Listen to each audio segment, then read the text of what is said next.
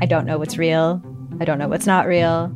Limited Capacity is a collection of six darkly amusing stories about the mysterious ways we interact with the internet and with each other. There's something going on with him. It's like an act. I don't trust him. What? You're staring at me like I should say something, but I, I don't really know what to do here. That's the whole name of the game. Don't talk about how the town isn't real. You understand? Limited Capacity, available now on CBC Listen or wherever you get your podcasts. This is a CBC podcast. Welcome to Sick Boy, a podcast where we talk about what it's like to be sick. This week's guest is Aminatou. She had endometrial cancer and is the co host of Call Your Girlfriend podcast. Let's talk about it.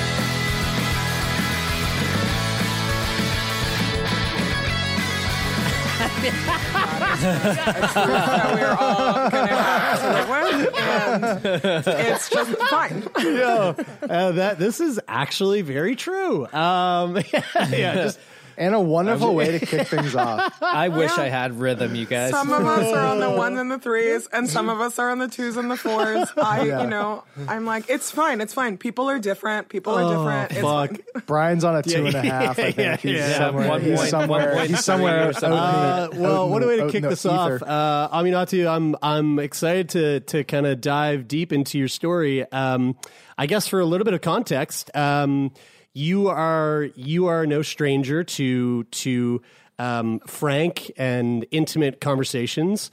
Uh, you are the co-host of Call Your Girlfriend podcast, which you uh, co-created and co-host with your friend Ann.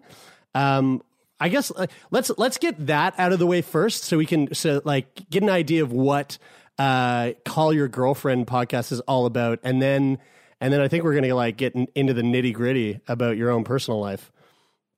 Oh my god, this is my first Canadian podcast, I think, and I'm dying about the about. Thank you. So let's just get that out of the way. I love um I love We're gonna how in- profusely apologize Yeah, as well. Is is that a real stereotype? My brother lives in Montreal, and my only experience of Canada is like French Canada because you know, like we're like semi-European, so it's funny. But um, nice to meet all of you. Um, Call Your Girlfriend is a podcast that is hosted. Mm, I'm gonna let that ambulance go by first. Sorry, we are still in the ambulance noise of uh, our pandemic. I, honestly, I'm loving I'm loving the background sounds of Brooklyn, New York. It, it just it's it's the ambiance is beautiful. Absolutely. Yeah, we're in a pandemic. We don't know how the rest of the world is doing, but it's rough over here. Um, Call Your Girlfriend is a podcast that is hosted by me and uh, my friend Ann Friedman, and um, that is produced by our friend Gina Delvac. It is a true labor of love, a show that we have done for six years now. Um, Wow.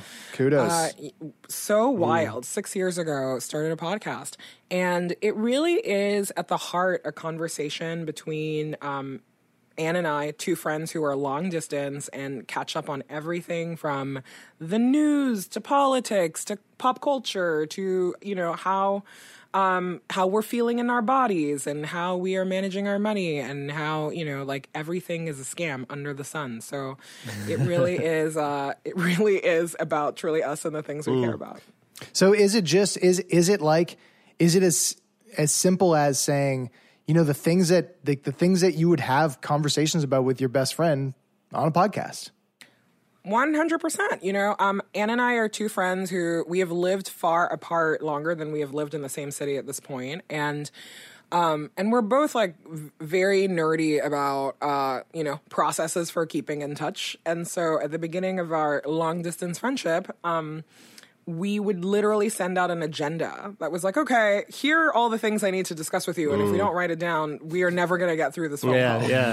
and you know and sometimes they are really personal private things like uh, the people you're dating or the the things you the like really mundane stuff about your life. And then other times it was like oh i really want to talk to you about this insane politician or this weird thing that's happening in online feminism. And so we have retained all of the uh you know the kind of the things that are not super personal are not the things that we talk about on the show.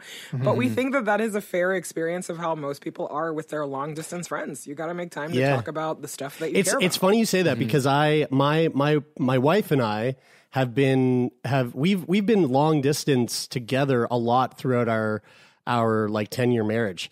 And we also host a podcast together. And I haven't actually like I haven't really seen my wife in like fuck uh I mean really it's been like almost 6 months since I've spent any like real time face to face with her. And the po- like I feel like a podcast is something that all friendships or all relationships could really use, especially in, in this weird time that we're currently in, where we're spending so much time apart. But um, it it really is a wonderful tool to like, and we talk about this too on on Sick Boy a lot. You know, in in terms of how do you have those how do you have those tough conversations with family members or friends who are sick, who are dealing with cancer, who are dealing with um, you know, what, whatever their illness is, how do you have those conversations? And like that's a question that we always get asked, and the the thing that the answer is like, well, you gotta you gotta make the time for that, and that's one of the beautiful things about having a podcast with like a partner or your or your best friends is you just mm-hmm. schedule the time to actively get together and have a conversation and talk about the things that you like need to get off your back or or that you just want to delve into with that particular person. And but it, it, it also goes to show how like important that is to do if you don't have a podcast either. Yeah, right? ex- like, exactly. Because, exactly because, my point. You know, right. Not every friendship is going to host no, a podcast no. together, and I really hope that that is not the takeaway here. Everybody I, start one. yeah, but I think that you are really right about spending some um, structured time with your That's friends it. and your community to talk about the things that you care mm-hmm. about. Um, and you know, I am really lucky that I get to host a show with someone who is my best friend is someone that I, you know, just like trust and love mm. so much. I, I wish that I could have that kind of time investment in all of my relationships. It's not possible. But I do think that the takeaway there is that you have to make time to talk about the things that you care about. Otherwise, life just happens. Yeah. So, mm-hmm. okay, yeah. having said that then, and and being being a podcast host yourself, um, I know that you know a big part of what we're going to talk about today is your your uh, your experience with cancer. And uh, I guess, well, yeah, I, maybe I'm getting ahead of myself here, but um, how much how much has that experience played a role in what you're delving into in your podcast? You know, like like, or, or are you trying to keep your your experience with cancer separate from the conversations that you guys have have set out to have on your particular show on your particular platform? That's a really interesting question. I think that, um, you know, cancer is part of my story. It's not the entirety of who I am. I, mm-hmm. um, I think that for me, at least, it's fair to say that there there are things in my life that have been harder than the cancer I've had, and so it's not this uh it's not a life defining moment it just really is a like oh yeah life is hard yeah mm-hmm. so i'm gonna have to just yeah. deal with that mm-hmm. um and i think that on the podcast itself you know i was dealing at the in the background of my show with dealing with getting um, with being sick for many many years and then finally being diagnosed with cancer and it was not something that was always at the foreground of the conversation, but it was something that was always happening in the back and was super aware of it. I think that that's normal because our show is not um, you know, it's not really a show where we talk about ourselves. Mm. And so I think that if you are paying really close attention, you know, you have a lot of biographical details about us. You know, where we went to school, you know, like the soda we like, or, you know, like whatever. Mm-hmm. You know some stuff about us because we're friends who talk about that stuff. But it is really an edited conversation about topics that we think are important, and it is very editorialized. Mm. And so we did, um, you know, I ended up doing. Um, I, I ended up disclosing on the show that I had cancer because at that point it felt important to tell to tell everyone. Also, because I was going to be taking a break from it, um, you know, I ended up doing a reported series around um, like kind of pelvic disorders and and kind of the warning signs for that. And I have talked about the experience of having cancer, but it is not. Um, it's not a show about uh, you know like uh, Ann Friedman and her friend with cancer. Mm. Well, mm-hmm. let's uh, let's Did do the uh, let's do the Jeremy Bryan and Taylor and their friend with cancer podcast then. And, uh, and, and fucking dive deep into. So, what kind of cancer did you have? You had you, you kind of just like sort of scratched the surface there, but it it was uh, pel- pelvic related cancer. Yeah, so I had um, endometrial cancer, which is a cancer of the uterus. It is one of the gynecological cancers. And um, gynecological cancers are really uh, like uh, there's nothing special about them. There's a lot of them. They're abundant and out there, and no one talks about them. And so I did not understand just how. Uh, uh, yeah, I didn't have a rare condition. So many women have gynecological cancers.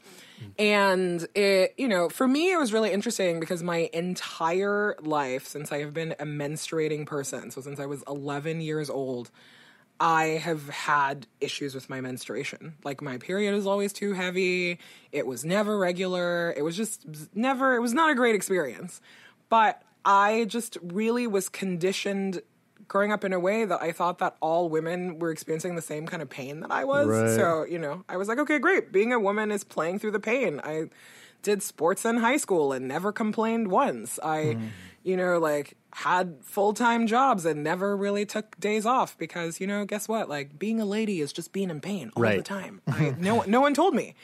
And, uh, you know, and I think that it's, I, now I am not surprised by any of that because I do think that there is such a reticence to talk about one's, you know, like menstruation and like all of like everything that happens in the vagina area is uh you know those are still like very taboo conversations. But i really wonder what my life would have been like if i had grown up in a family and in a society where you know as a 12 year old i was like okay this is really painful and uh maybe i shouldn't i shouldn't live with this pain. Yeah. and so um fast forward to you know being like 33 and um, not really understanding so much of my body and um, and getting this diagnosis that did not frankly like did not come out of nowhere. I had been like really dealing with a lot of chronic illness i would say in the last like five years before i got diagnosed in this very real way. And um, and so for me a cancer diagnosis was in a way kind of a relief because it just felt like um like a diagnosis feels actionable you know? I Yeah. think that if you if you have chronic conditions where doctors are like eh we don't Who really know what Yeah. to do like sure like you're in pain here's like more tylenol or here's more birth control or whatever um you you know there there is just like a there's a kind of paranoia and really just like depression that sets Mm. in about knowing that you are constantly in pain and there's nothing They- it- yeah, to there, be there's like almost a security in a label. You know, it's like you get you Yeah. you get some sort of at least relief that you go, okay, like you just said, actionable. Like we know this is a thing, and I know that through everything that I've seen, whether through the media or or through you know talking to other people. There's like a route we can take to try to take care of this one thing that you have just now labeled Yeah. upon me. if, if you know what it is, you feel like okay. Well, even if it's not curable per se, there might be a, a you know there's a therapy or there, there there's these these things that we can do that we know we can help you there are feel just more steps to comfortable take. about it. There are Yeah. steps to take. Yeah. There are steps to take. There's you know there are like appointments you can go to. There's a whole way that you can your mind and your time can be occupied by having a diagnosis, even if it's not a good diagnosis. That is not true when you just don't know what you're sick with. Yeah. In terms There's of a- the the chronic, in terms of the chronic illness, like leading up to that, you said like for the five years before that, you were you were experiencing all of these other things as well. Were they all tied into that that diagnosis, or are they just is is there just kind of a, a, a smorgasbord of things going on there? Yeah, a big I mean, word, you know, Brian. It is a smorgasbord of things going on there, where where some of the things, and and this is what is so uh, I think has been like so hard for me to even wrap my mind around with having cancer is that the symptoms for endometrial cancer are like maybe you're bleeding too much, your back hurts, and uh, you have cramps. That's literally every woman with a period. Yeah, you know? yeah, it's like uh, that is. It's like fairly. It's a vague. Uh, it's a vague rubric of of symptoms, and and also like not something that is really diagnosed in younger people. Mostly, it's it is a um, it is mostly like women who are menopausal. Or sorry, I will say that again. Um, it is menstruating people who are menopausal who um, mostly will be diagnosed with this because once you are in menopause, you're not supposed to have your period. So once you're bleeding, it's like nine one one. What's going on here? Right. um, those people tend to be older. But for me, I yeah, it's like I had the back pain. I'd had that for years. I had had you know like the the bad the the the awful bleeding for years. But also I was experiencing these headaches. I had to have all these blood transfusions. I was every symptom that people with um, uh, you know, all sorts of undiagnosed uh, like gynecological issues have um, was something that I had been experiencing. Like I was never diagnosed with PCOS. I now understand that I had PCOS, but no one ever diagnosed me with that. Like uh, at one of my oncology checkups, the, the the oncologist brought it up, and she was like, "How long did you have PCOS before you start? You know, like you started seeing me?" I'm like, "Ma'am, no one has ever told me I have PCOS, so that is And wild." PCOS is polycystic ov- ovary uh, ovarian syndrome. Yeah. ovarian syndrome. Good job. Good job. Yeah, but it's like Great again, job. like another really um another really common condition that people with um people with uteruses will have. And it, it's just really fascinating to me that, you know, there is just an expectation that for women, your body really is all about reproduction. And so my entire young life and adult life, when I would go to the gynecologist, which was often, you know, was always like, oh yeah, like you can have a baby anytime you want. I'm like, I, you know, I'm like, I would love to maybe have a baby one day, but mostly I just want to have a normal life today. Can Yeah. you make that happen Yeah, for me? right. Can Yeah. I, can I play tennis and not like, you know, like drop a bucket of blood on the tennis court? That would be nice. and so, Is that uh, did that act did that happen? sorry? Is that a is that a no, that did not happen. But when I was playing basketball in middle school, I will never forget like like body blocking this like a terrible girl, grabbing the ball from her, and I was like, I am about to make the shot of my eighth grade career. Like this is it. This is it. And just feeling this like ginormous amount of blood just like pour down from my God. uterus into my underwear. And it is a defining. Uh, I was like, yeah, my basketball career is over. Like, I don't think I will ever go for a shot again. But yeah, you know, it just it really sucks. It really sucks. There are um, menstruating is um, is something that when it does not work well for you is really limits your ability to live a full and good life. And so many people around the world have to deal with it, and yet it's still a super taboo Yeah. topic.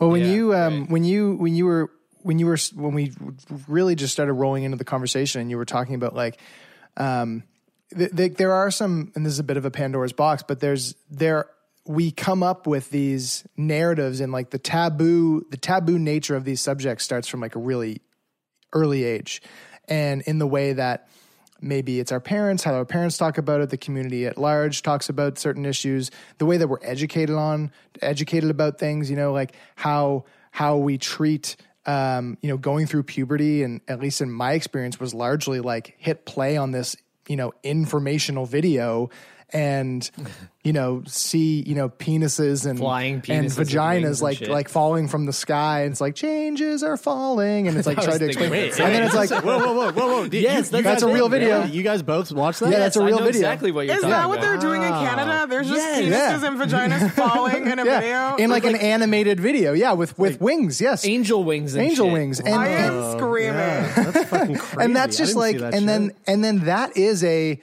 and then like with a little bit of like and like remember you have to wear a condom sort of Sprinkled you know, in, thrown in there by the teacher mm-hmm. afterwards. And and it's like we don't want to and, and so that's the where we get that information a lot. You know if we're lucky to have parents that really dig into it and aren't shy about it then that's a bonus. But you know most people are coming up with like a really with like a an a, just a built-in nature of shying away from from really being open about like you know the pain that you might feel in when you're when you have your period or or like or like you Jer and and and other people we've talked to on the show with phimosis like where it's like where you're like hey my my my My dick is different. Yeah, hurts yeah, yeah.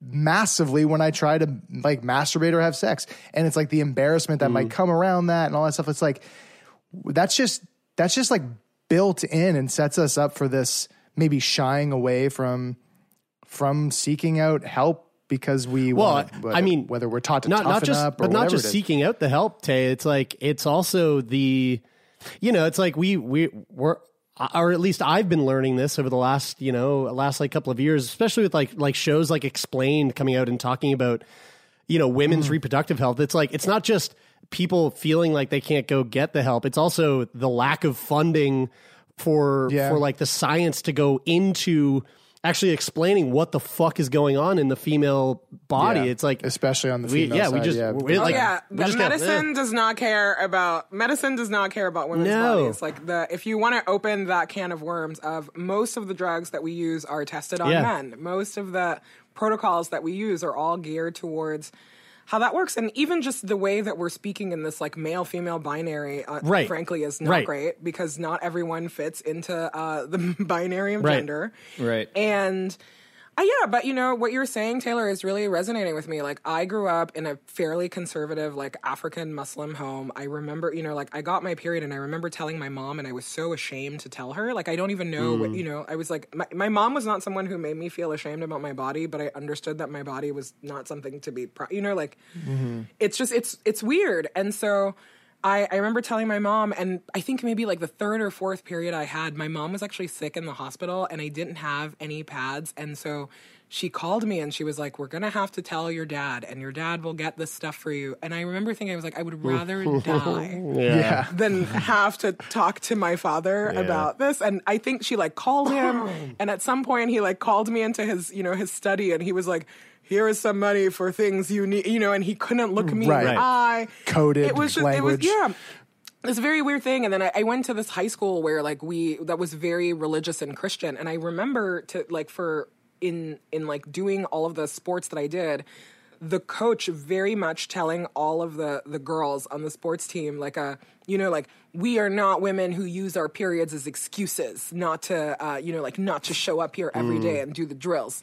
And so there is just this like bravado also that you you think you are you're doing but just being like yeah i'm not a complainer. Like all these mm-hmm. other women who like complains about pms or whatever they're all like lying bitches and i'm just a cool Yeah, yeah, girl. yeah. Mm-hmm. and you know and and all of it is just it's really baked into the way that we talk about things. And you know and then you also go through life as a young adult being that. Like i know that i have had to have like uncomfortable conversations with sexual partners you know about like how are we going to treat sex when we're menstruating? Mm. Like is that something that you're grossed out by or not? And if you are grossed out by it then i definitely do not want to Yeah, sleep with yeah, you. yeah. you know like Yeah. it's just this i just think that like if you are a man who sleeps with people who have periods uh, you know you're gonna have to get used to blood.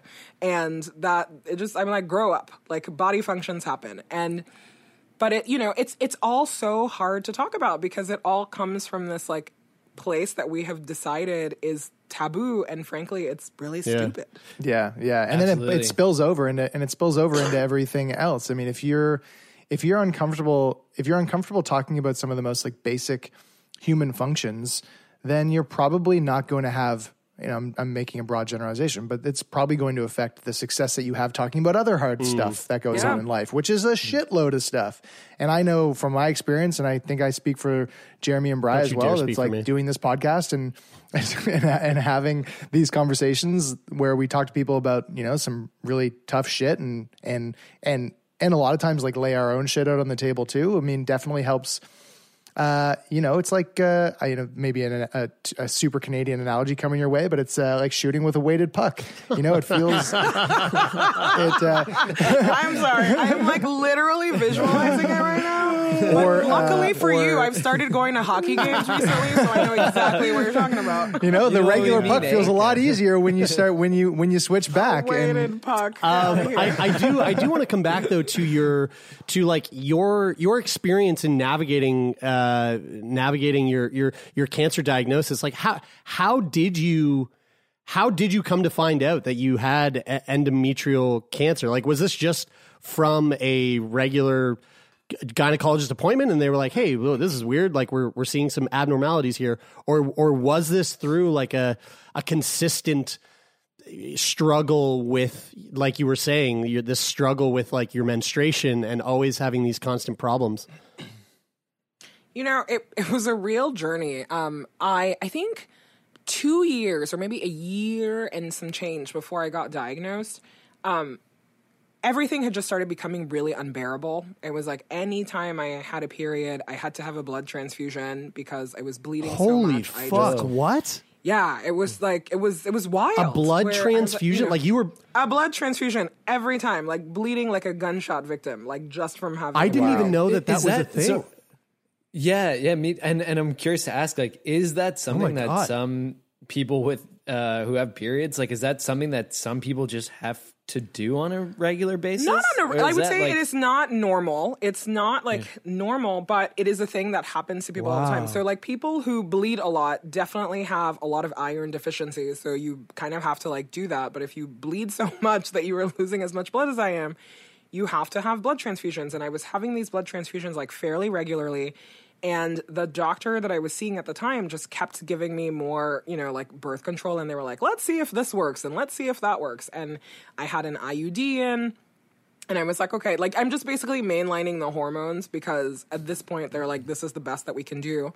And in the middle of that, I also like left. I was living in San Francisco and moved back to New York, which meant that I had to like start over with a new Mm, doctor mhm, again. mhm. you Right, know, yeah. and so I go to the new doctor, and it is the first time that I actually have a black woman doctor. And I walk into her office and I'm just a mess. You know, like I'm I'm just my anxiety's at an all-time high. I'm one of those people that they have to take my um my pulse twice in, in the appointment because the first time it's just 210. yeah, they're just like, "What's going on here?" And I'm like, "Just give it five minutes," and then you know we're back to we're back to normal. And she was the first doctor that she looked at me and she said, um, she was like, "Let's talk about your anxiety." And I was like, "I'm not anxious. I'm here for my period." And she was like, "Amina, you're." She's like, "I just asked you to take a deep breath. Like, how how much do you think you just filled your lungs up with that breath you took?" And I thought she was complimenting on my like amazing swimming abilities. I was like, "Oh yeah." I was like, "Lady, I know, right? Like my lungs so full." And she was like, "There is no air here. Like you, Yeah. like You are You are hyperventilating. so tense. like what the fuck is happening?" And and I kind of talked to her and I was like, "Hey, I have been having this like issue for many years now, and it nothing is happening. Like, what Mm. what am I supposed to do?" And she, it was the first time that a doctor looked at me with compassion, and I don't think that it is an accident that this doctor was black. Um, And she was like, "Well, she was like, let's start from the very beginning. Let's run every single test, and let's start from you know, like let's start from the beginning." She sent me out for an X-ray and all these things, and you know, like tests just take like forever Yeah. to do.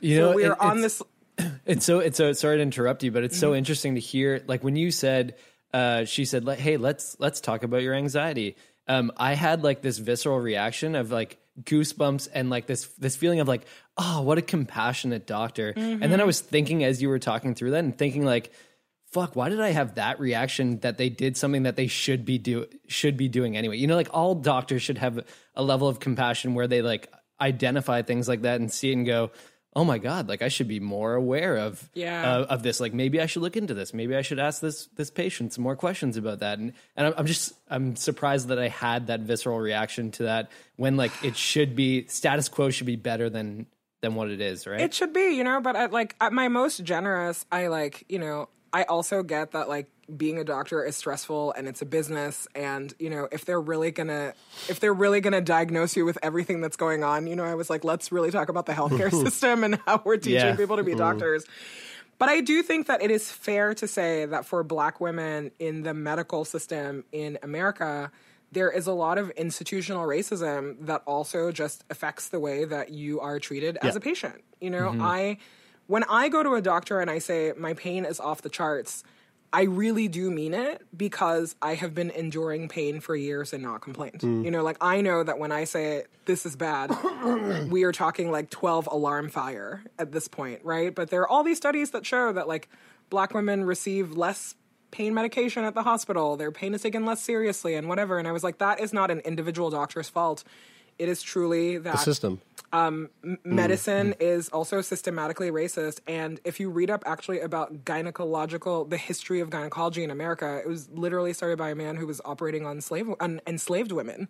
You know, Mhm. and so Whoa. that is like a whole other thread to unspool there about uh, the the sins uh, the sins of the uh, of the fathers and Mm. how that just like trickles down Mm. generations later. But so in seeing my new doctor, I you know I'm feeling some hope, and we are we're going through all this testing. I'm doing the X-rays, nothing is sh- showing up. And in the middle of that, she um, leaves New York. Like she had had, like she was leaving New York to, to move somewhere else, and I was devastated. And so she's like, "I'm passing you off to like the the new doctor in the practice, who is amazing, and I trust her, and she's going to continue your care."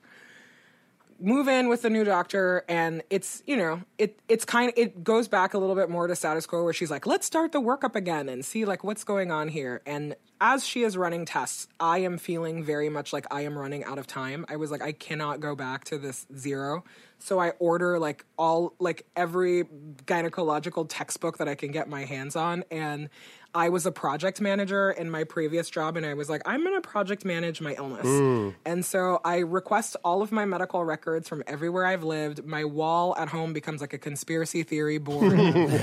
what is like what is the thing Strings that's and strings on? of pegs, just linking everything together. right and so I, i'm looking at the things and um, you know and at the same time like my my new doctor is awesome and she comes back to me and says like oh you might have this you might have this condition that is you know like sometimes it's benign and sometimes it's not but we can treat it with um, we like we could we can treat it and see like what's going on.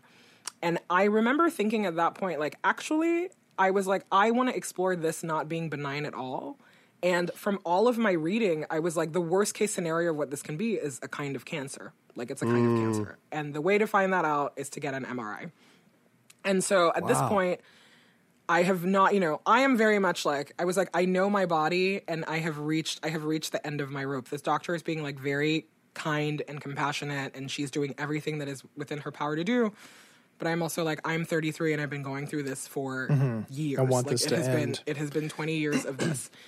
And so as as I'm talking, you know, like I I have this procedure where basically um she inserts an IUD um because she wants me to um to be like mainlining the hormones from there. It's also a form of contraception. It was great. And we had discussed that when she put in the IUD while I was under um, she would also put a camera up my vagina to see uh, what was really going on in there. And this whole procedure is supposed to take like about 30 minutes. And when I come to, and the reason that I had to have an IUD put under is that I am a, um, I'm a sexual assault survivor and I never do well with the pelvic exam. And so one way that my doctor was like super compassionate and awesome, she was like, okay, great. I'm going to do this really invasive procedure on you and your insurance will cover it if we just like, she's like, let's knock you out. And then we don't have to have the tenseness of the like Right. doing it while you're Do they um, do they use? I, I just looked it up. It's a that's col- great. colp, colposcopy. Colposcopy. uh, Colpo- colposcopy. thank you. Colposcopy. Um, is that usually done while you're awake? Typic, like typically? No, so Oh, they so the colposcopy is done when you're Okay. under. But so this was the deal. It was like she was going to put the IUD in, and then I'm already under, so let's do the Ah. colposcopy and find out. got what's you, going got on. you. Okay. And when I come to from the IUD insertion, all I care about is I was like, hey, what like what did the colposcopy show? And she tells me that she did not do the colposcopy because of my um my cervix was like just dilated in a way where she was like, if I did it, it would your body would reject the IUD. So she was like, let's let's schedule it for ah. another day. Which was like a totally plausible, like, you know, I was like, you're the doctor, great mm-hmm. explanation. Mm-hmm. And just for me, did not sit well. Whatever last resort of like gut instinct I have was like, oh no, this was my one chance of finding out like what was wrong inside my body. And she didn't do it for like a very good reason and a very like plausible reason. She was like, we'll do it another day. But for me, I just felt in my gut, I was like, no, I was like, this is the, you know, like we made a deal before. We made a deal before I went under, and then the plan changed. And it's not that I don't trust her. I, you know, her explanation was totally plausible. But for me, it was just this, um, it didn't feel right. I was like, mm-hmm. actually, I care less about the IUD and I care more about the, like, can you just look and see? Because at this point, I'm convinced that there is something very wrong Right. with me. Yeah, and you were like so- this close Yeah, to getting yeah, that yeah. answer in mm-hmm. your Yeah. mind. So Right. like, I could understand that- why you'd feel that way. Right. And so, you mm. know, and she's like giving me drugs to like to to treat this thing and it's mostly like more hormones and uh and then my body ends up rejecting the IUD anyway. I was making a sandwich and my IUD was like on the I was like poo bearing it in my house just wearing a t-shirt and making a sandwich. And there's this I love telling the story on your podcast and grossing everyone out, but it was amazing.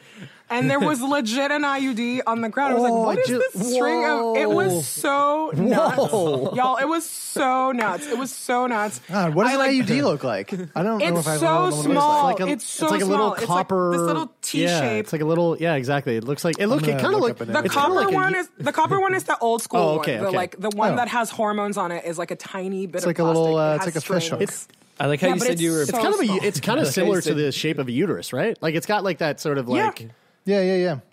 I, I really Or like- like or a you plug. described yourself. Just saying, you as, know, uh, it's got- As we're poo above- bearing. poo bearing it. Oh, that's that was so hilarious. good. That's my new thing. Like I'm gonna poo bear it all the time around my house. Listen, when you're at home, sometimes you poo bear it. You're like, you're wearing a t-shirt, no underwear. It happens. It happens. Sick Boy Podcast will be right back after this very short break. Hi, I'm Jesse Cruickshank. Jesse Cruickshank. I host the number one comedy podcast called Phone a Friend. Girl, let's phone a friend. Not only do I break down the biggest stories in pop culture with guests like Dan Levy and members of NSYNC, I do it with my own personal boy band singing jingles throughout because it's my show. It's your show, girl. New episodes of Phone a Friend Yeah. drop Thursdays wherever you get your podcasts. So work it, girl. Yeah, work it. Okay, that's enough. Um, but anyway, my body ends up rejecting this IUD, which to me is another sign of like, okay, my body has fully rejected Western medicine, so let's talk about it. And at this point, the next recourse is this um, is this MRI. An MRI is awful. If you've never had an MRI and no one has told you, it is a terrible, ter- It's like, terrifying, I, right? I was so not prepared for the noise. No one had told me. It's like a Stanley Kubrick movie in there. It's awful. Yeah, and it like lasts forever. It was like 90 minutes. Oh And- wow.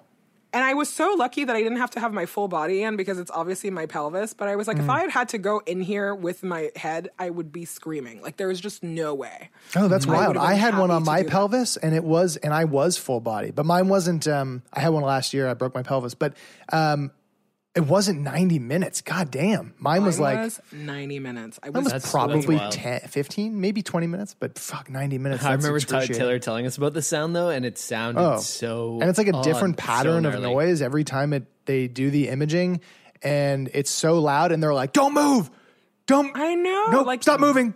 total alien total alien noises but anyway i promise i'm gonna wrap the story up but anyway long story short uh you know they like the technician was like when I went in, was like, "Oh, your doctor will call you next week." And as I was leaving, he's like, "Your doctor will call you." And I was like, "Okay." Like, you know, I was like, "You're you're seeing me. I am seeing you."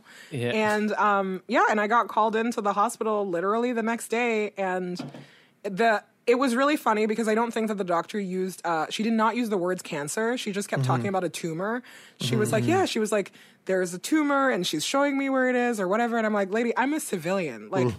Just just tell me that what this is and she's like well there's a tumor and i was like is it cancer and finally she says well yes evidence of a tumor like you know she's still using all the medical Right, lingo yeah. Yeah, and yeah, i'm yeah. like We- i'm just heard- a, i'm a Grey's Anatomy doctor so just give it to me straight No, me too, totally. Uh, Brian actually is. shit. Yeah, Brian, you do love that but, but but we've heard that a number of times, and where people say that like the doctors or medical professionals won't say cancer, they just you know say tumor, benign, malignant, or what, whatever it is. But um, to me, like I would want to know that. I would want to hear. Just tell me it's cancer. If it's cancer, just just tell me it's cancer because again, like that goes back to the the process and like feeling like once you have that diagnosis we can attach we we have some type of like understanding of what it means to be diagnosed with cancer so in just in terms of like the mental health side of it like grieving that and grieving that diagnosis it, it it just helps to I, I would imagine that it would help to hear it Yeah, I mean, I think, you know, I've never had to give anyone that kind of bad news.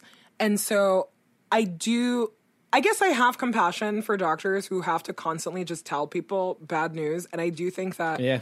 you know, a way of protecting their own mental mm-hmm. health is couching it in a lot of just this like medical jargon because. You know, because the next thing is everyone is like, "How long am I going to live? What's going to happen?" And I was like, "Well, you Yeah. know, like, I'm not equipped Yeah. for that." And no shade to doctors, but um, you know, they are generally not uh, emotionally equipped for the other side of the job that they have to do. Also, Yeah. So yeah. yeah. I think I think that there's something in there where where where a doctor is most likely trained or um, to to to to give news in this way, in this way, and that's probably something that's you know st- I- relatively standard. And the the the shortfall is that everybody is different. So in the way that we're sitting around, and I think I I think I I think if I if you know gun to my head, I think I agree with you. I'd like to hear cancer because then it really does it like I would feel like just tell me. Um, and then and then and then there's, There's other other people people that that would be like, "Holy shit, yeah, don't say yeah. cancer!" Like Yeah. I like I'm gonna die tomorrow now. Um, where the reality might be like it's a tumor and like we can we feel confident we can you know shoot it with radiation and shrink it and Right. what- but you know. also, to be fair to the doctors, part of not telling you is that all they do know is that it's a tumor. And in order to even tell you what's up with the tumor, they have They to need- remove it. Yeah. They have to Right, remove it to do a pathology. And Yeah. so you have to be able to, you know, because they, they tell you, they're like, we think it's stage one, two, three, four. but truly, like, they don't know until they, like, remove it from your body. And then they look at it, and then they can tell you exactly what's going on. right because they can't even really tell you that it's can they tell you that it's cancerous before they do a biopsy I on don't. it? I, don't think so. I think they have to take it out and then say malignant at, or at benign. Seattle yeah. Grace, at least at Seattle Grace, the hospital that uh, Brian and I trained at. Um, we, Oh fuck! Oh man, that went over my head for a sec, but now I hear you. Now, now I got you. The Grey's Anatomy. The Grey's I was like- Anatomy. I was like, uh, I, was, I memorial, was like, went to Seattle hospital. for it. Okay, Seattle yeah, Grace, gotcha. yeah, sure. Seattle Grace, that sounds real for sure.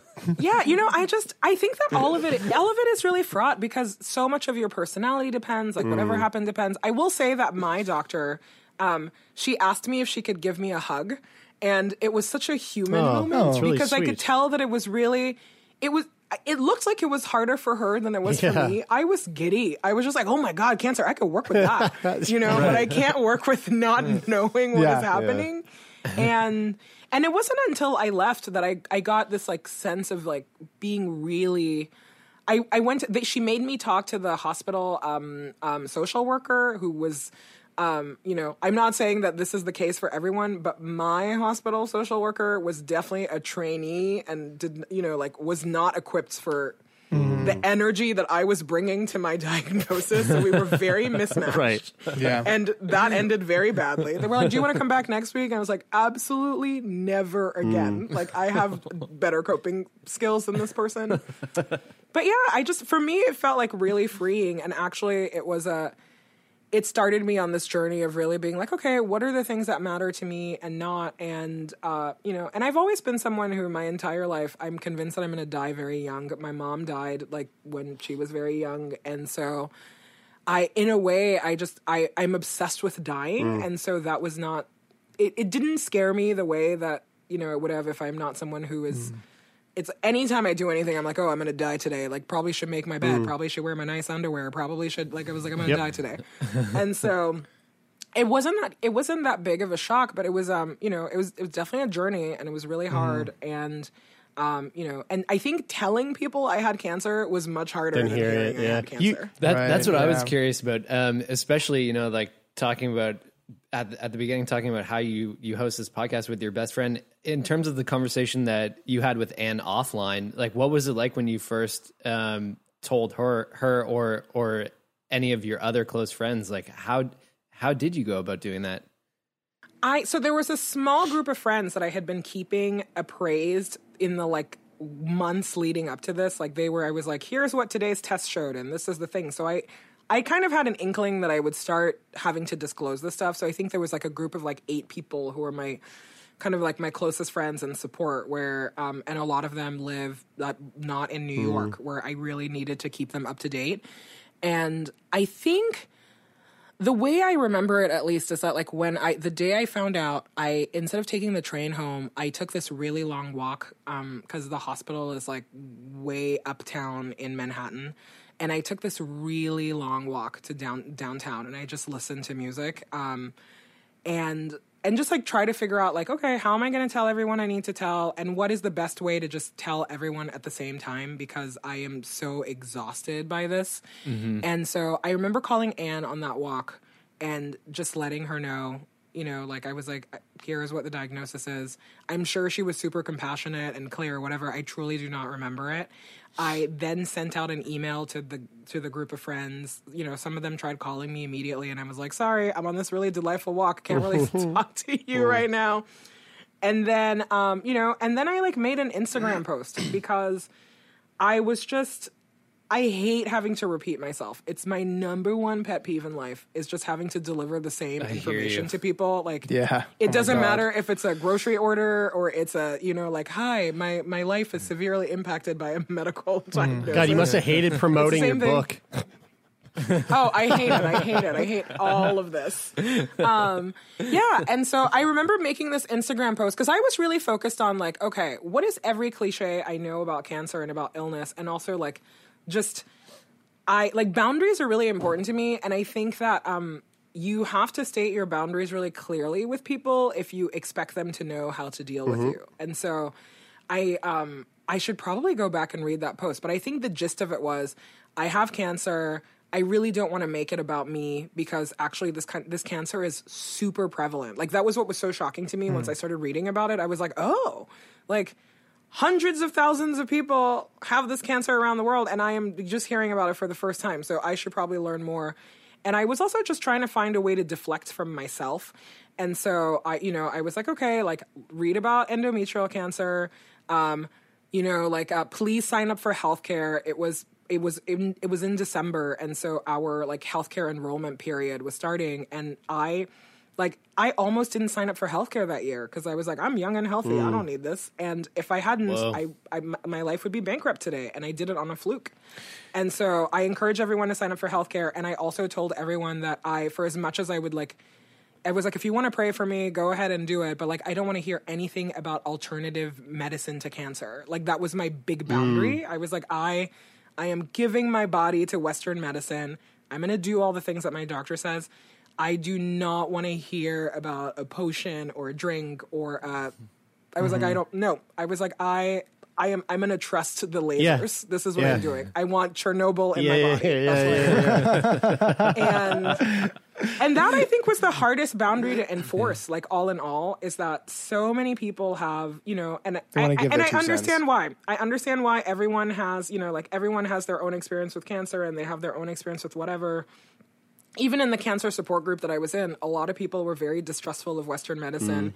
And for me, I was like, I am the opposite. I was like, I uh, Western medicine's not great, but it's what I'm putting my trust and my faith Yeah. in, and and you know, like respect my choices. Did you feel it? Did you on that note of your the on the the note of the support group? did you feel like you were brought in to um, to any sense of community when you got your diagnosis? Did you feel like you were with people, um, or was that something that didn't really resonate with you? You know, in the beginning, it didn't resonate with me because I have such a strong friend support system already where I was like, why do I need to be friends with people who have cancer? Like, it just didn't make mm-hmm. sense to me. I was like, I mm-hmm. feel so supported in my. In my regular life, and I do think now, looking back on it, a lot of that also was like a, you know, it was denialism. Yeah. Like I was, I was like, that was a way of protecting mm. myself. Where, mm-hmm. you know, if I'm the only person that I know is sick, then you know, I'm like, I can roll with that. But I think that seeing sickness all of the time is something that would be really rough. And so Yeah. I when I the the first really uh, treatment for endometrial cancer is that you have to have a hysterectomy. And so the first s- online support group that I joined is this community called HysterSisters that has been around forever and is low key actually great because it's just like email, you know, like there there are forums and things like that if you want to be inside of them. I was not in the forums. I was like I just want the emails and I want some of this stuff. And then as the weeks progressed, you know, people started telling me about like Facebook groups for people who had had hysterectomies because not everyone who has the hysterectomies has them for cancer reasons. Yeah. So Facebook actually is a great place for uh, this kind of stuff where you're like, I don't know anyone. Like, look up a group for anything and it Yeah. Exists. And so it's the only thing that I will ever recommend Facebook for is the Yep. group function. and so I joined a couple of groups that were like um, people who had my specific kind of cancer, and some of them were like we were diagnosed in the same month, so we got to follow each other. Oh wow! And um, and I also jo- joined a group for people who had had like just hysterectomies because you should know. And um, and I ended up joining an in person support group, um, which was really you know I I was so resistant to doing it, and those women are now some of my favorite people in the entire world because we you know we like went through some shit together, and it was Yeah. really nice. Is that like is that the th- is that the what what was the part of it that made it worth it in the end? Was it was is it is it is it strictly because of the fact that if you if you hadn't gone and done that there would have been more isolation or feelings of like a, aloneness? Or or or is it you know is it just is it just because you just can't help but but find healing with within having close and meaningful contact with other people who have been through the same experience as you? Like what like is that You know, like I because I get it. I get I get the idea of being resistant to it because I've always been resistant to like s- online cystic fibrosis support groups because I've I've just been like, ah, it just seems like a pity party. Um, or at least that's what it, that's and what it you've u- got the fr- and you've got and the I have the- and I you have know? the you've friend got group. like you've got that good support right. system. You already have a good support but, system. But then it wasn't until after we started the podcast that I started to realize how how rich it can be to have conversations with other people who have gone through the same experience as me. You know, and like and so yeah. there's something in both sides i think you know like there's in in the you know if you've if you've got no if you've got no support if you've got no sort of uh, built-in support system then those com- those communities are, Are going to probably be do a lot for yeah, you because right. they're going to make Yeah. you feel like you're heard they're going to make you feel like you're not alone um, and and and even if you do have that have that built-in support system you're lucky enough to have that support system where you feel like you can have those conversations with the people around you which like a lot of people Yeah. don't and a lot of people it pushes people away from them unfortunately which really sucks. And i mean obviously that's a big part of the podcast and, and, and what we're trying to do.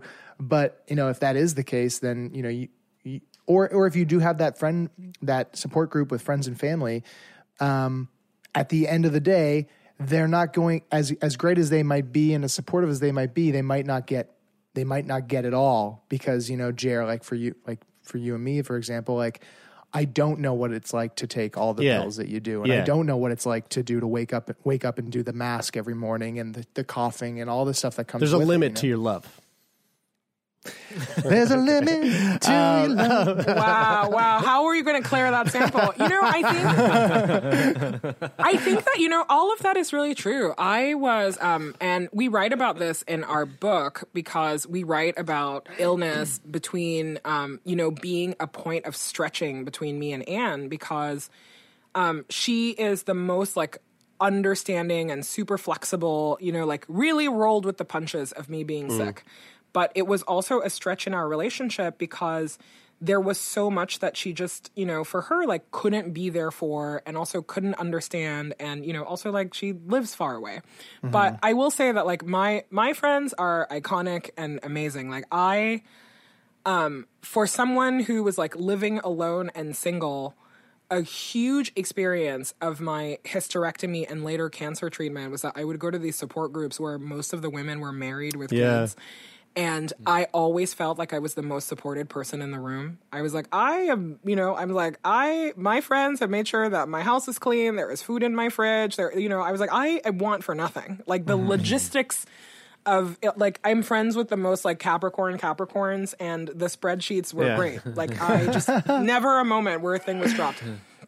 I do think that like part of like joining the support groups for me, and specifically the in person one, was not. Um, it was where a place where I had to like I had to stretch myself emotionally. Because I think that it's, you know, for as much as we're all like gregarious, whatever, adults or whatever, um, there's not a world in which I would have ever met these Yeah. people if it hadn't been through the support Yeah. group. And now they are such a rich part of the texture of my Mm. life. And I do think that there was something about submitting to like, sure, like I'm young and I think I'm cool and I'm whatever, but I was really inflexible in how people were coming into my life, you know? And I think mm-hmm. that so much of so much of what the support group brought to me was really this understanding of like, okay, even if I refuse to to like commune with people who have a gynecological cancer, I am in community with them. Mm. You know, mm-hmm. like whether I whether I tell myself that or not, I was like, I'm part of this community. And and I don't know, like I I've had so many like beautiful friendships that have come out of that, and and with women who are so much older than me, mm. you know, like they're all mm. these like older, like badass New York City broads, and I I was just I would have never met Right. them. I would have Right. never met them, and I, I cannot imagine my life now without the women in that group. Like we're we're in a walking group together, and it's so fun. And co- and COVID has been like awful because um, we've just been so super isolated from each Sure. other. But we're finding ways to connect, and you know, and I think that for me, it was also like a really humbling experience of I am someone who I think I think of myself as someone who is really strong and I don't need anything and uh, you know and that's like partially true but also I don't need anything because the people in my life love me so much that they make me feel like I don't need anything but I do think that um it is really important to to open yourself up to having a different kind of experience and to meeting people that you share something in common with, especially if it's illness. Mm-hmm. And it's not to say that you're going to be best friends with, you know, a lot of those people. Like I sometimes There's like still the women, people the women at of the, the hospital. Yeah, there's still people at the end of the day. Sometimes the women at the hospital will say things and I'm like, "You're voting for Yeah, who?" yeah, yeah. You're what? You know, and I'm like, "Excuse me?" Like we're I was like, "No, like you cannot be a meaningful part of my life." but there there is there was really something about like just it was really humbling for me. It was really Yeah. really humbling and I think also it just it reminds me that like I am not very good at being gentle with myself mm. and I think that so much of avoiding the support system of the hospital is that, you know, I think that it feels indulgent because at the end of the day I was like, sure, I had this cancer experience, but everything went relatively easy for me, mm. you know, which is mm-hmm. such a demented thing to think about like dealing with mm. illness. But I'm just like, yeah, I was like, my operation went well and I had like few complications and then my recovery was fine and then the radiation went well. You know, I like it's just this refusing to to understand that I went through something really traumatic. And I think that just being um, being around other people who are experiencing the same thing as I am, you know, whether it's like, oh yeah, your bladder's doing that weird thing too, like you're, you know, like you're having all of these weird side effects, is such a reminder of the fact that, like, yeah, we did go through something like really hard and traumatic together. You're and, bound to, you know, yeah, you're get it. bound to take something. you're not from that. alone. You're bound to take Yeah, something from yeah.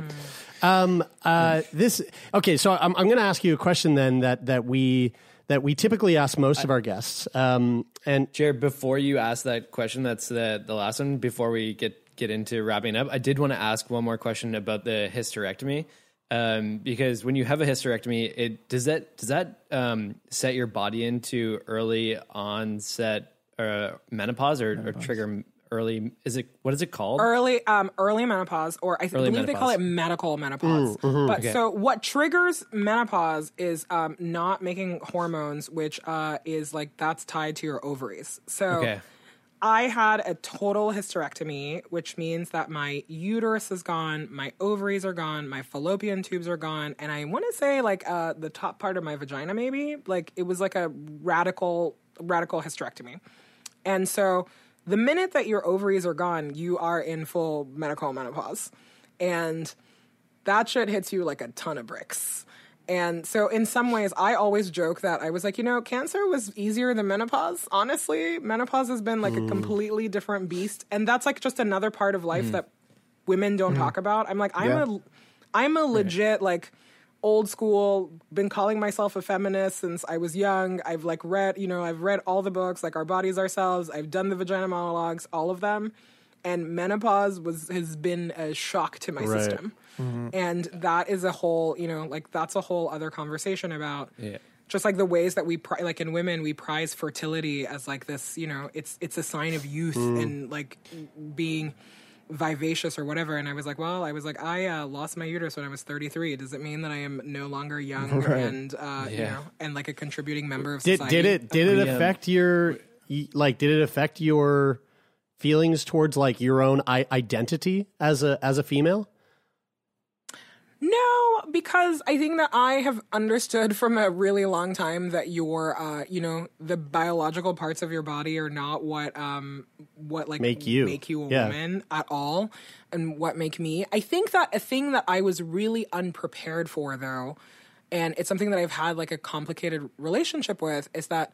I think that if you had asked me when I was having a hysterectomy, like my doctors were all very much like, um, you should freeze your eggs Right.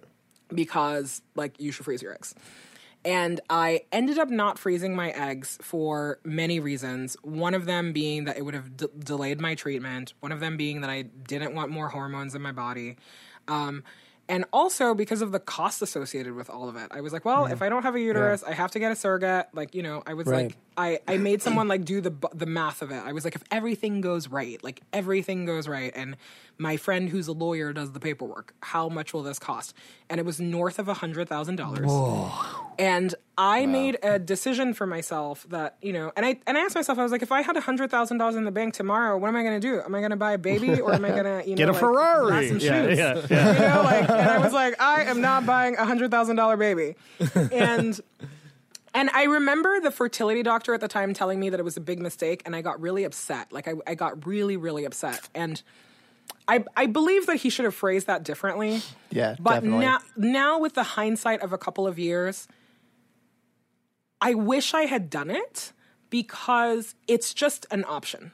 Yeah. You know, like I don't think that it's an option I would exercise still. Like I don't think that I would like rush out and, you know, unfreeze the eggs and like find mm. a hundred thousand dollars to make that mm-hmm. happen. But it's there. But but I Yeah, think it's that like option. as you get better, you know, as you get better and you look back on your life, you you start conco- you know like you just you kind of retcon the whole thing and it's like, well, I didn't give my chance. I didn't give myself a chance at having, you know, like biological children, which is not the only way to have a family BTW. But I have been really surprised at how painful that has been. It's also true that it's got it's gotten a, it's gotten a lot better. My first year out of surgery, I had a full meltdown over it. I was like, I cannot believe I did this, uh, you know, or I whatever and and all of it is so unknowable, right? It's like I could have frozen my eggs and still, you know, they would have Not- never amounted to like viable mm-hmm. human beings. But like mm-hmm. all of it is so unknowable. But I do think that giving yourself some options because I realize that that's actually what I'm mad about. I'm not mad about the fact that I'm not going to have my own biological kids. I'm mad about the fact that I don't have the option to. Yeah, and right. that is the you know that's the thing that I'm working through. But I'm I'm proud to say that every year it's gotten a little bit easier. You know, like I do think I talk to a lot of people who, for various reasons, have not been able to have um, children, and or to to like carry their own biological children. And a thing that I like everyone has said that has been like a real comfort to me is that they're like, yeah, they're like a year comes where you just accept it and it's just not a big deal anymore. And you're just like, yeah. And I already know this. I was like having your having your own kids is not the only way to have a family. I was like, the, and and that was a calculus that I made when I decided not to freeze my eggs. I was like, I'm not going to spend hundred thousand dollars on, you know, this fake idea of family when I could adopt Yeah. kids or I could end up with a partner that already has kids or you know, or maybe I also just want to be child free. Like all of those are amazing ways to be, mm-hmm. and.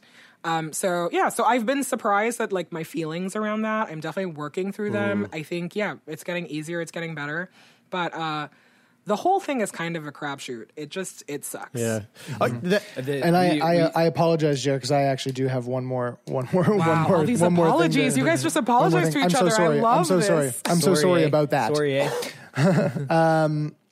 Uh, I, I wanted to, to highlight before before we do wrap up um, that you said something. Well, now maybe about ten minutes ago that I think when we start when you when you said that you had the hysterectomy, um, I kind of thought I kind of thought, and going back to kind of the beginning of our conversation, we were talking about like the way that we, the way that we talk about the human body, and the way that we, that there's taboo surrounding talking about this stuff, and it starts from an early age, and it gets baked in, and it's in our society, it's in our family, it's in our friends.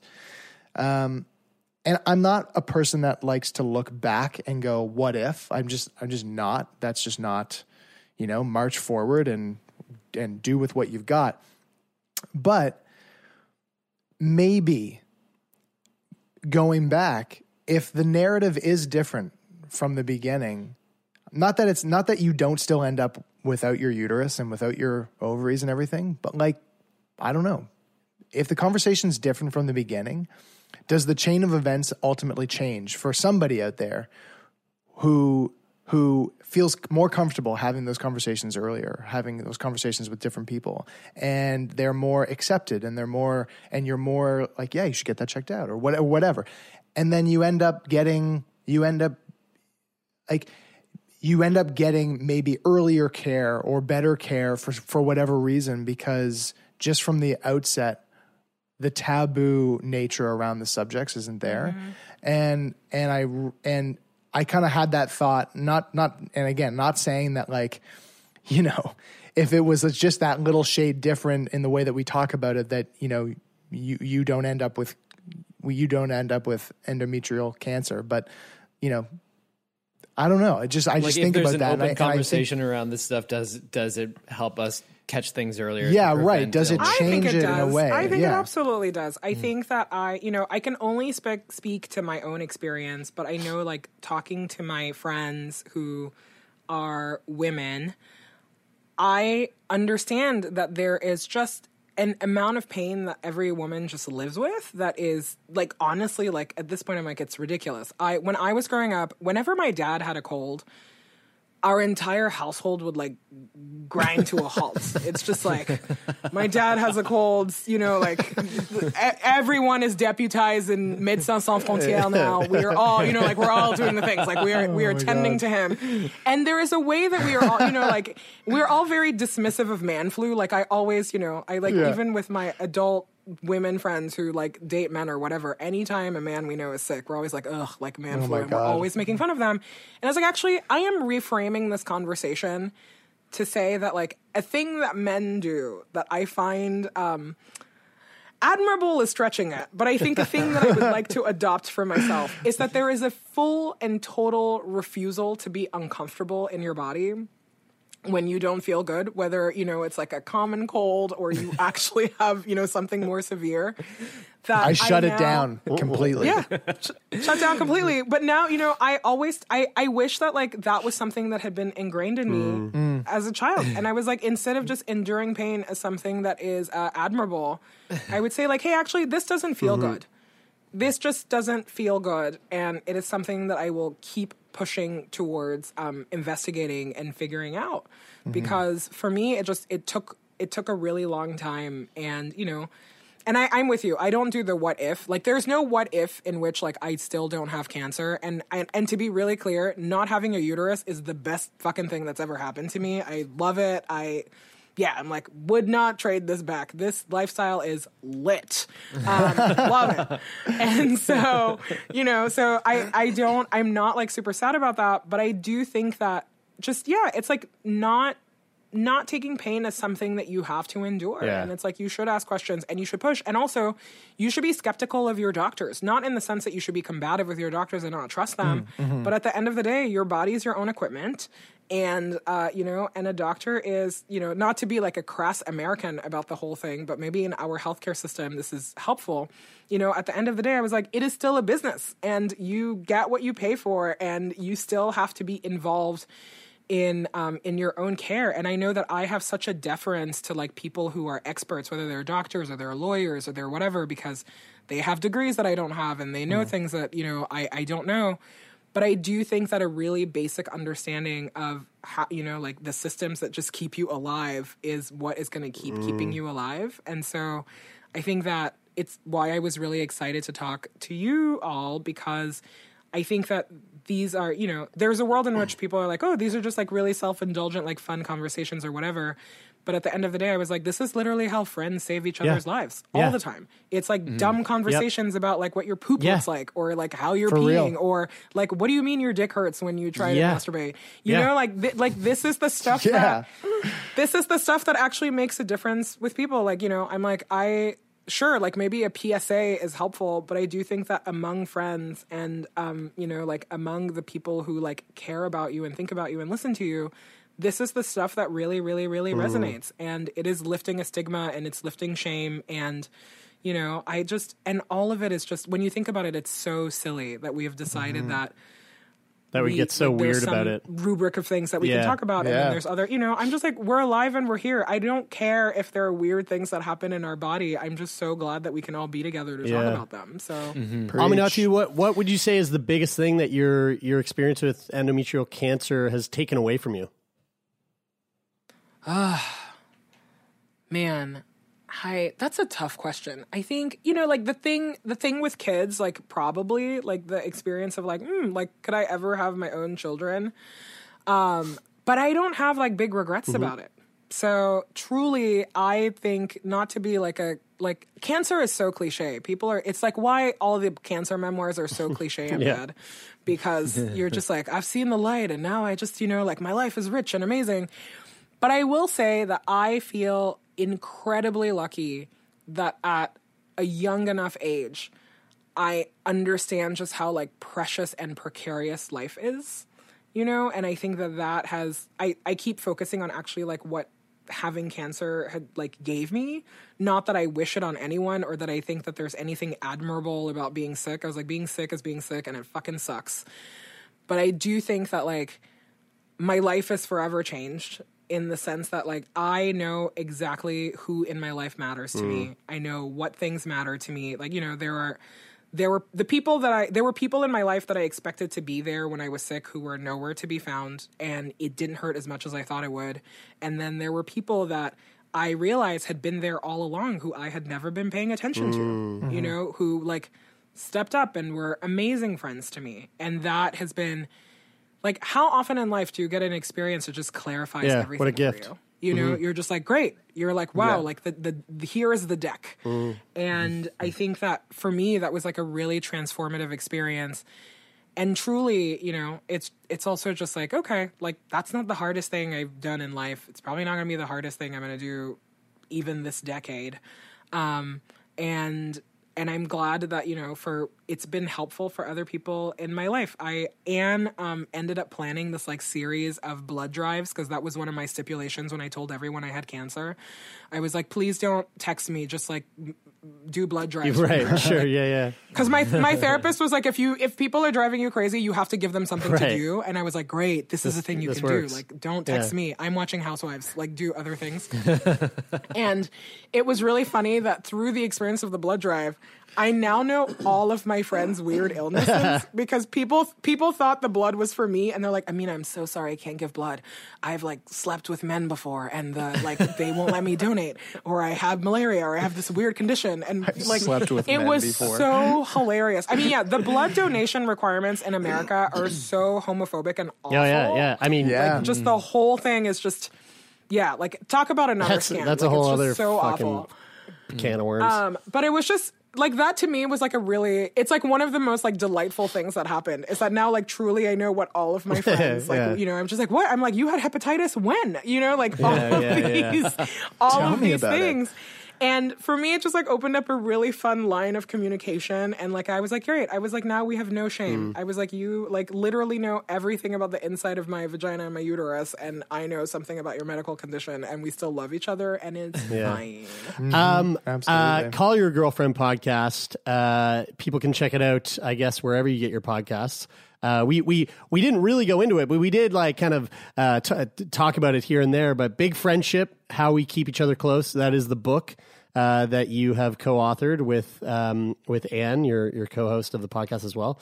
Um, where can people where can people keep up with you, follow you, uh, keep up to date with all the the cool shit that you're up to? Um, you can find me at bigfriendship.com, uh, where all things big friendship live, or at callyourgirlfriend.com, where all things call your girlfriends live. Sweet. Thank you so much for taking the time today to uh, to shoot the shit with us and and to give us a little peek into your experience uh, with with cancer. I, th- I think you know it's like we covered a lot of shit today, but I feel like there's a lot of it that's definitely going to like resonate with a lot of our listeners, especially especially a lot of our listeners who uh, who have vaginas and who have also gone through similar experiences to yourself. So uh, thanks for thanks for taking the time. Oh my gosh, thank you so much for having me. I uh, you know, this was this was really fun. Canadian people, who knew? Just delightful, delightful. Everything they say about your people is true. Um, yeah, I uh, I I really appreciate you all making the time. This was really Cool. great. Uh, and thank you, all so much for listening. We hope you enjoyed it. Uh, as always, we'll be back next week with another episode, another conversation. In the meantime, go to Apple Podcasts, leave a rating and review, hit the subscribe button, all that stuff. Go to Spot, uh, Spotify and you can follow us there. Um, and if you want to support the podcast in, in greater ways, you can do that. You're welcome to. head right on over to patreon.com slash sickboy. Um, Patreon is just totally popping off. We're having Wednesday night hangouts every Wednesday night. Um, there's, there's, you're getting free access to our digital You'll shows. literally um, drown you're in shit to do over there. At, Yeah, you're gonna have so much shit to do. If you're stuck inside somewhere, you're gonna be you're gonna be aching for less to do if you're a patron of Well, Sick Boy. right. Uh, Patreon.com slash Sick Boy. And thanks as always to Donovan, the CPAP Morgan, for the amazing sound design on the show. Um, Donovan, you know what? I've been thinking a lot about uh, listening to Call Your Girlfriend podcast, and uh, and you know, it's been making me think a lot about like sitting in my laundry room as like a twelve year old guy, uh, sitting there with a rotary phone, dialing up my friends, and like having these like long, thoughtful conversations into the evening, even as a twelve year old boy. So. Did you and I um, have long, thoughtful conversations uh, I think in your so. laundry room when we were I think 12? so. I or don't- calling, at least calling people that I wanted So to, cute. you know, that I was romantically crushing on at Yeah, the time. that sounds so, that sounds so, uh, so Donovan, thanks for making it sound like uh, I'm dialing that rotary phone, and those phones are just ringing off the hook right now. Uh, and uh, great and uh, That and that's great. all I got, guys. Uh, that is it for this week. I'm Brian. I'm Taylor. I'm Jeremy, and this is Sick Boy. Amazing. Sweet.